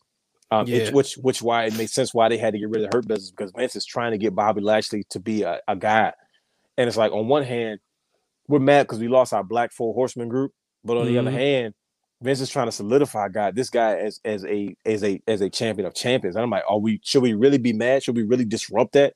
Because sometimes Mm. it's sometimes it's easier to get one foot into the door instead of six, instead of mm. eight. You know what I mean? So it's like, you know, it's like, man, nobody wants you. To But but but it worked with the New Day. yeah, it worked the New Day, but who who in the New Day was was like Kofi as as Kofi as great as Kofi was, he was a transitional champion. Oh, oh. Because look how he lost the title. He was not trying to be established. Kofi was already a top guy. Kofi got a loyalty run hmm because he deserved it. You know, it was and it was his time was long overdue. and His run was applicable. I like. I, I like that word better. I don't I don't like the the six month transit. Well, eight. He was. six months. I don't like the transitional word. I I, I like the loyalty word better. when you look at what he did, he Mhm. he carried that title long enough where it was nothing going on. It was it, there was no, there's no outside of his original major battle with Daniel Bryan. There was no real story to it. You know, he got a loyalty run until they he got his to- beef. His got his get back with Orton. he they they they revisited that with the star maker randy orton the star Yeah. maker and and it's like one he was he was not being groomed to be this is going to be my next money maker it was Yeah. uh kofi deserves his opportunity let's let's have him do what he does best and and he didn't have to change who he was he didn't have to break up the new day it wasn't no elaborate story behind it Oh, he got the the CB run. you are you shocked I just realized that. Oh, I, what I'm, I'm looking at you like are you are you shocked like No, no, you know how you know how like when you start thinking and then you realize it, and then it's like you you you put the pieces together, like yo, that's really what happened. That was wow, that was the CB run. And like I said, if you don't know, look how he lost the title. It had no Mhm. meaning. It was no get back. It was no once it was gone, it was gone. Good, great job, Kofi. We appreciate what you did. You deserved it. But now we got another story we got to get into. And, and it was not a slight against Kofi. It was Mhm. just that they were preparing for the next big thing, which you know involved Brock Lesnar and that whole dynamic in which was coming up because that that was their Fox money deal. maker. that was their money maker. So that was a Yeah. business decision at the end of the day, which I can understand. Like I said, you, you can not like it all you want, but the reality is that's how they run their business. They're not doing anything new. Bobby Lashley's different. He's trying to establish this guy as as, as a man. He's not just giving him a no loyalty run, like, oh well, he deserves it. So no, I'm trying to I see something in you and I think you're ready now. That's why. Do you think for, for all right, looking back at it, was Mm-hmm. it the win over WrestleMania? I'm gonna say, was it the win over WrestleMania for you? what you mean? when you when when he when he won the match at WrestleMania, Mhm. was it that when you said, okay, they're establishing him as a star rather than you know that you know the win on Monday Night Raw was nice, right? Yeah. It was over the Miz. It got him into WrestleMania. But Mhm. did that run? Did that win over Drew McIntyre cleanly really help? Like you say, boom, this is what they're doing. Yeah, absolutely. And that, and that was that's how I knew because they, Yeah. they gave him that title when at Mania. He, you know why? Because he's the first black champion to defend the title at WrestleMania and actually win it. Mm-hmm. He has a lot of Male- firsts. Male, Male, champion. first male Because Jazz champion. did it. Well, well, um, well, I mean like WWE champion, not just Yeah, champion yeah. in general. First, Gotcha. you know. And, and I'm like, that's okay. That he needed that win. They gave they gave Drew that pop. They Mhm. gave Lashley the win. You know what I mean? And I was like, okay, cool. They're they're establishing him as, as a top guy because Drew was such a dominant champion for so long, and for the way that he beat him, it made Lashley looked that much more dominant in what he was doing, which made sense. I'm like, okay, cool. If you notice McMahon's patterns after a while, they're not always the same, but after, there's certain things, you certain elements, especially when it comes to the bigger guys, you can pick up on.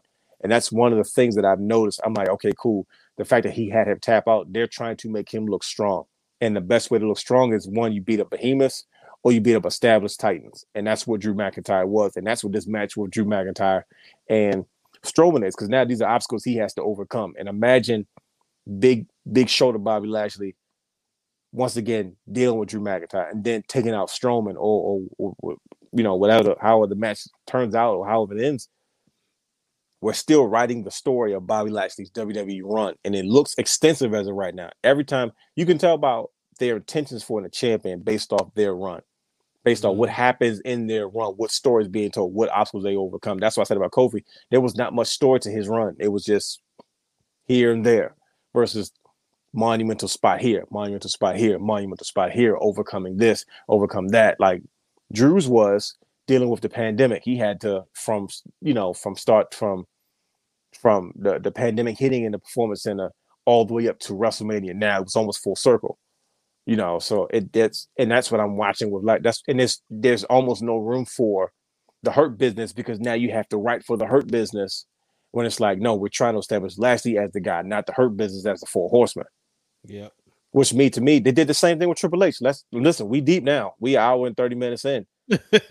It did the same thing with Triple H. Triple H Mhm. was DX, money, everything. Triple H was a top guy. He wasn't a main eventer. Still a top guy. It's like Kofi. Kofi was always a top guy. He didn't need to win the title. He was already a top guy, main event guy. You know, he won a title. It was like, okay, cool. He, di- he didn't need it to establish anything. It was something he deserved. It solidified where he already was. You know what I mean? Um, Lashley still in that in that space. They tried it with Keith Lee. Keith Lee wasn't ready. Vince, you see him backstage telling like, "Yo, you just you're not ready. Ain't ain't no. I'm not picking with you. I know what I'm looking for, and you're not giving it to me. So you got to go back. You got to fix some things."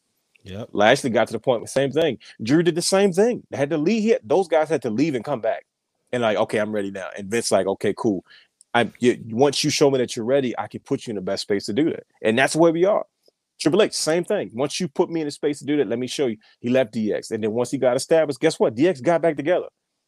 I still think at some point the Hurt Business is going to get back together, but they got to establish Lashley as the top guy, and those guys are the accessories to the piece. Not let's get the Hurt Business over because it's not about the Hurt Business. Just like the Mhm. Shield, the Shield. Every, when the Shield first got got established, we were always trying to figure out who was the Shield supposed to be built around. At one point, we kept saying, "Oh, the Shield's just there to get Dean Ambrose over," and every week the leader changed because you saw who was standing in the middle. When they, when Mhm. Ambrose was doing this thing, he was always in front. Yep. When when Rollins started to talk better and started to get in his bag, because Rollins was taking all the major bumps at first. Yeah. Guess that's what? what? Rollins was in the front at one point, and then after a while, when Roman Reigns found his voice, then he was in the middle. It's like you can never tell who the leader was to the point where all three of those guys became all three top guys. Like it was no room for the Shield anymore because they all became three established brands. Ain't no Shield. You can't put the Shield back together anymore. They're a super group now. They were they were a faction before. Now they're gonna be like Evolution. Like you, nah. That's that's if you bring those guys together now, there's nobody for them. Who's gonna take them out? There's no way unless you got a a new up and coming group that's got to dethrone them. But by the time that happens, I expect them to be really old. I expect them to be in their 40s, almost 50s, like like Evolution was in, Yeah. Mm. their last in their last run. But that once again, these are the patterns of what I'm watching Vince do as a fan over the years that you have to pay attention to. Don't gotta like it. Like I said, I say it over and over. You have the freedom to feel the way you want and to like what you like, whatever. That's all fine and dandy. But it does not surprise me when I see certain things happen or when certain things transpire or don't transpire based off the pattern we've been watching for years. Boom, boom, boom. You know, breakdown. you you you you, went deep. Um, Listen to me. and, and and I've been doing this. Are you I'm taking, notes? We did a show that had to get scrubbed because the internet's stupid. The attitude era. Mhm, We're gonna mhm. revisit that because I want to talk. eh, eh, eh, um, after World War Three, after Macho Man won the belt, Hulk Hogan had a promo. He said, "You know what? We're gonna talk turkey, dude, because I want a shot at my belt." You know, I have all these random promos memorized in my head, but I Mhm. want to talk turkey about that attitude era. We're gonna do a show. I don't know whether it's gonna be on the podcast or the flagship, but we're gonna talk about those runs because, um, like I said, I, I, I one I don't like the fact that our era of wrestling has been attacked by these uh sublineals. um, yeah, they, you know, people out there saying ruthless aggression was better, and Yeah, and, where, where did that come from? and, the, and the work rate and the matches and the five star and all this. No, we sir. didn't give a beep about that stuff. So No, but we sir. going we, going um to do to be determined. We, we we'll figure it out. We'll talk off online because um you you just went to a whole new dimension, and we we gotta kind of come back and really break it down for our audience because I think we I want to go over a lot of those champions. I'm talking the Mick Foley runs. Uh, Big Show had a quick run in there. Kurt Angle had a, a run, especially that one because that one was key. Even though he had a run, but they had to get the title off of him because about they knew they was going Austin Rock. Jericho's another one. Yep. You know, so we yeah, I can't wait to do that show. It'll be called Um, the patterns of professional wrestling. Pay Boom. close attention. So look, he's writing down notes. Pay attention to the patterns of professional wrestling. I hate when they act like this stuff is new. Like, bro, don't brag about watching wrestling all this time and then get pissed off when you see something you know you've seen already. Like, yo, what you mean? Like, what are you still getting mad about this stuff? It's not the first time this happened. Yeah. Um. On as we get ready to get out of here, this could be a sad note this Friday. As um, now you know it won't be sad. It won't be sad. But uh, Okay. Daniel Bryan, he's uh challenging Roman Reigns for the championship, and Roman said, "When I beat you, I don't want to see you no more." Oh, great. know what that means. I, I have to say, as a Daniel Bryan fan, this is the way I would want to see him go out. A few years ago, we saw him forced in retirement, and I, and I felt robbed because, um, as I have did, especially yeah, the height of his career. the height of his career, making more money. I mean, being more marketable than ever. If you ever get a chance, you know, I, I do you like listen to ebooks? Yeah, yeah. No, I'm I'm definitely okay with it. Yep. I'm okay with it. I think I might be able to send you. Wait a minute. Does it have an awkward voice like, hello, my name is Daniel Bryan. This is my forward. I'm from Washington. And it was cold. Like, I don't like that kind of stuff. Well, it's his. He's talking about it, but then he has a guy that talks like this, and he does all the narrations. And Oh, okay. you, it- it- it's so cool. I think I might be able to. I don't know. I gotta see if I get like a credit or whatever because I bought the book, and I think it's like if you invite somebody, if that's their first download. And this But, is the um, old one, right? The original one that came out? Yeah, you. So you know, I got uh, shout out to my former manager Steve Brayman gave me the actual book. I remember. But that, yeah. then, um, when I had a credit, I bought, um, I bought the audio book Mhm. because I was like, it- it's a lot to sit there and read the pages. So I can listen to an audio book while I'm, you know, playing a video game or doing whatever. But um, it's just incredible. And it's just like the it's the journey of him going through that whole weekend, right? And and you, you know, at that time, by the time I listened to it, he was already he had already lost the Kofi. But Mhm. I was thinking, like, man, when that happened, this is new. no, the book, yes. But Lost I'm saying, Kofi? no, by the time I listened to it, Oh, okay. he had okay, okay, already, that's you know, Gotcha. but gotcha, I, gotcha, I, it probably would have been harder to listen to at that time in 2015 ish because you know you sit back and you think about everything that he had went through, right, and Mhm. all all of that, and I'm like, dog, my man has really like went through it, but now, you know. At this point, if he loses, which he will, I'm I'm 100 percent sure. Um, he's got a better chance than Rich Swann did, but I, I feel good about it. You know, I feel good that I got to not only see him have that yes movement, but also come back and have multiple five star matches with AJ Styles. I yes, mean, indeed, some of my favorites. those time. matches, whether they was in the um, what was the the, the tie up with the rope match Mhm. or just the classics, um, having that that match with Brock Lesnar, um, some of my some of my dream matches that I wanted since like 14, 15, 16. yeah. You know, and you know, he said that there, there was a uh, quote saying he didn't think he was needed for the triple threat match between Mhm. Roman and Edge, and I was like, eh, I, I, I don't trust. I don't trust Daniel Bryan. Let me put this out there. I Uh-huh. don't trust Daniel Bryan. He's on the same level as Chris Jericho Kevin Nash. Yeah, He like he he's he he's a guy that that wants to protect the business. Mhm. He's a guy that wants to kind of protect, you know, all that. So he's somebody I don't trust. So let me just make that disclaimer. he could he, yeah. he could he could be spinning us right now. So yeah, he could be. But um, what you think going in Friday night? We saying farewell, or you just I think so. He's been teasing kind of part time and retirement and kind of backstage being a writer and being a host. So I just like, look, man, if, if all this is going on, I can't ask any more if you know what you've given us. Mhm. Like everything you said, man, I, I I've just been more than grateful. You know what I mean? I like I, I'm. I think the biggest thing about me now is I'm so content with a lot. I've gotten Samoa Joe in WWE. I've got to have Christian back in WWE. I've got to have AJ Styles in WWE. I've got to have Adam Cole, Kevin Owens, Daniel Bryan, AJ Styles, like Sami Zayn. You know, all those guys that you know I didn't think would ever have these runs, and they had good runs. You know, they weren't as long or may not have been what we liked, but I thank God we have an archive. I can go back and watch those matches anytime I want. I've got my collectible action figures. I like I'm I can't ask any more of that man if he decides that I want to hang it up now or I want to become part time. Um, more than happy, more than grateful. You know, what my, my one half of my current favorite, him and AJ Styles, one A, one B.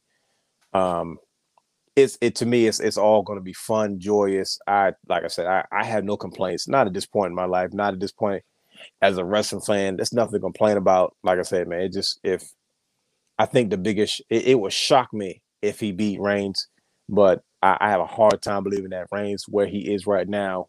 You know what. I mm-hmm. mean? It, it it would shake things up tremendously. You know what I mean? Because I think that's probably the one of the one titles, the one title he probably has never had is Universal Championship. Um, even if it's for a transitional run or a quick run, you know what I mean, for a week and a half or just to the pay per view, and call it a day. You know what I mean? So I can't. Are you ready for Cesaro? Absolutely.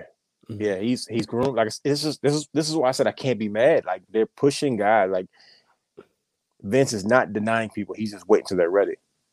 And and and when the minute Cesaro came out there to approach Reigns right after WrestleMania, I was like, see, this is exactly what the heck I'm talking about.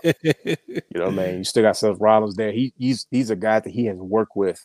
He's ready, and if he's not ready, they're gonna make sure that he's ready because they're like, yo, we need new dance partners, and you you've been here all this time and you're ready. Everybody want like he's a fan favorite immediately. Mhm. So yeah, bro, Yeah. Any final thoughts before we get out of here? I'm tired. No, I don't have final thoughts. Wrestling fans get on my nerves, yo. It's like, nah, Bob. Like I said, man, we we we back at it. We do what we always do. We try to educate. We try to inform. We try to bring a new perspective, man. So let's just keep rolling, man. Having a good time. 10, uh, 10, 10 years in the game, celebrating our tenth year anniversary. Uh, you know, doing all this stuff. So it's it's been fun. Plenty to come. Plenty to do. Uh, more fun to have. So let's do it. Yeah, let's do it. Folks, if you haven't done so, hit the subscribe button. You guys know where to find us. Apple, Google, Spotify, you name it, we are there. But for those who do not know how to find us, I'm gonna put it right there on your screen. And yeah, we on iHeart too. iHeart, Pandora, podcast. Um, I'm a Spotify person, but you know what? I like to get on the Apple too for podcasts. I usually leave Apple for my music. I'm using Apple Podcast guy. Oh, Apple Podcast. You know what it was? Because they downloaded and it was clogging my machine. Yep, My yep, yep, phone. yep. So I was like, Spotify don't download it. It just like is available. So that's the only reason why I changed. And then I, if I was like listening on a computer, I can, you know, it all syncs up together. Makes So, sense. Yeah, but make sure you follow us on Twitter and Instagram at Wrestling Wrealm. It's that simple. Just follow us right there. We engage all the time. I'm always talking. And of course, you want to support the show, go to buymeacoffee.com. Help us out. You know, we got uh production costs that we got to pay. So if you want to help us out, go ahead and do that. Just buy us a coffee or buy a pizza. Or, Since- or or buy me a MacBook. Hey, definitely. Buy if you're feeling generous, you know, you want to go ahead and, and- and we, we, we'll even put your name on the show. Yeah, yeah. And, What- what- uh, episode, an episode that is. and, yeah, and buy me a buy me a pizza because I still didn't get one for getting tricked of doing this show. if you don't know what I'm talking about, it's uploaded on YouTube. Trust me. yep. Go to our, go to our YouTube channel, youtube.com slash the wrestling Wrealm. You'll see it. Just it says where's the pizza? There's a reason for it. Check it out. Where's the pizza? Well, until next time, folks, he's the real Dwayne Allen. I'm Brian H. Waters. Too sweet.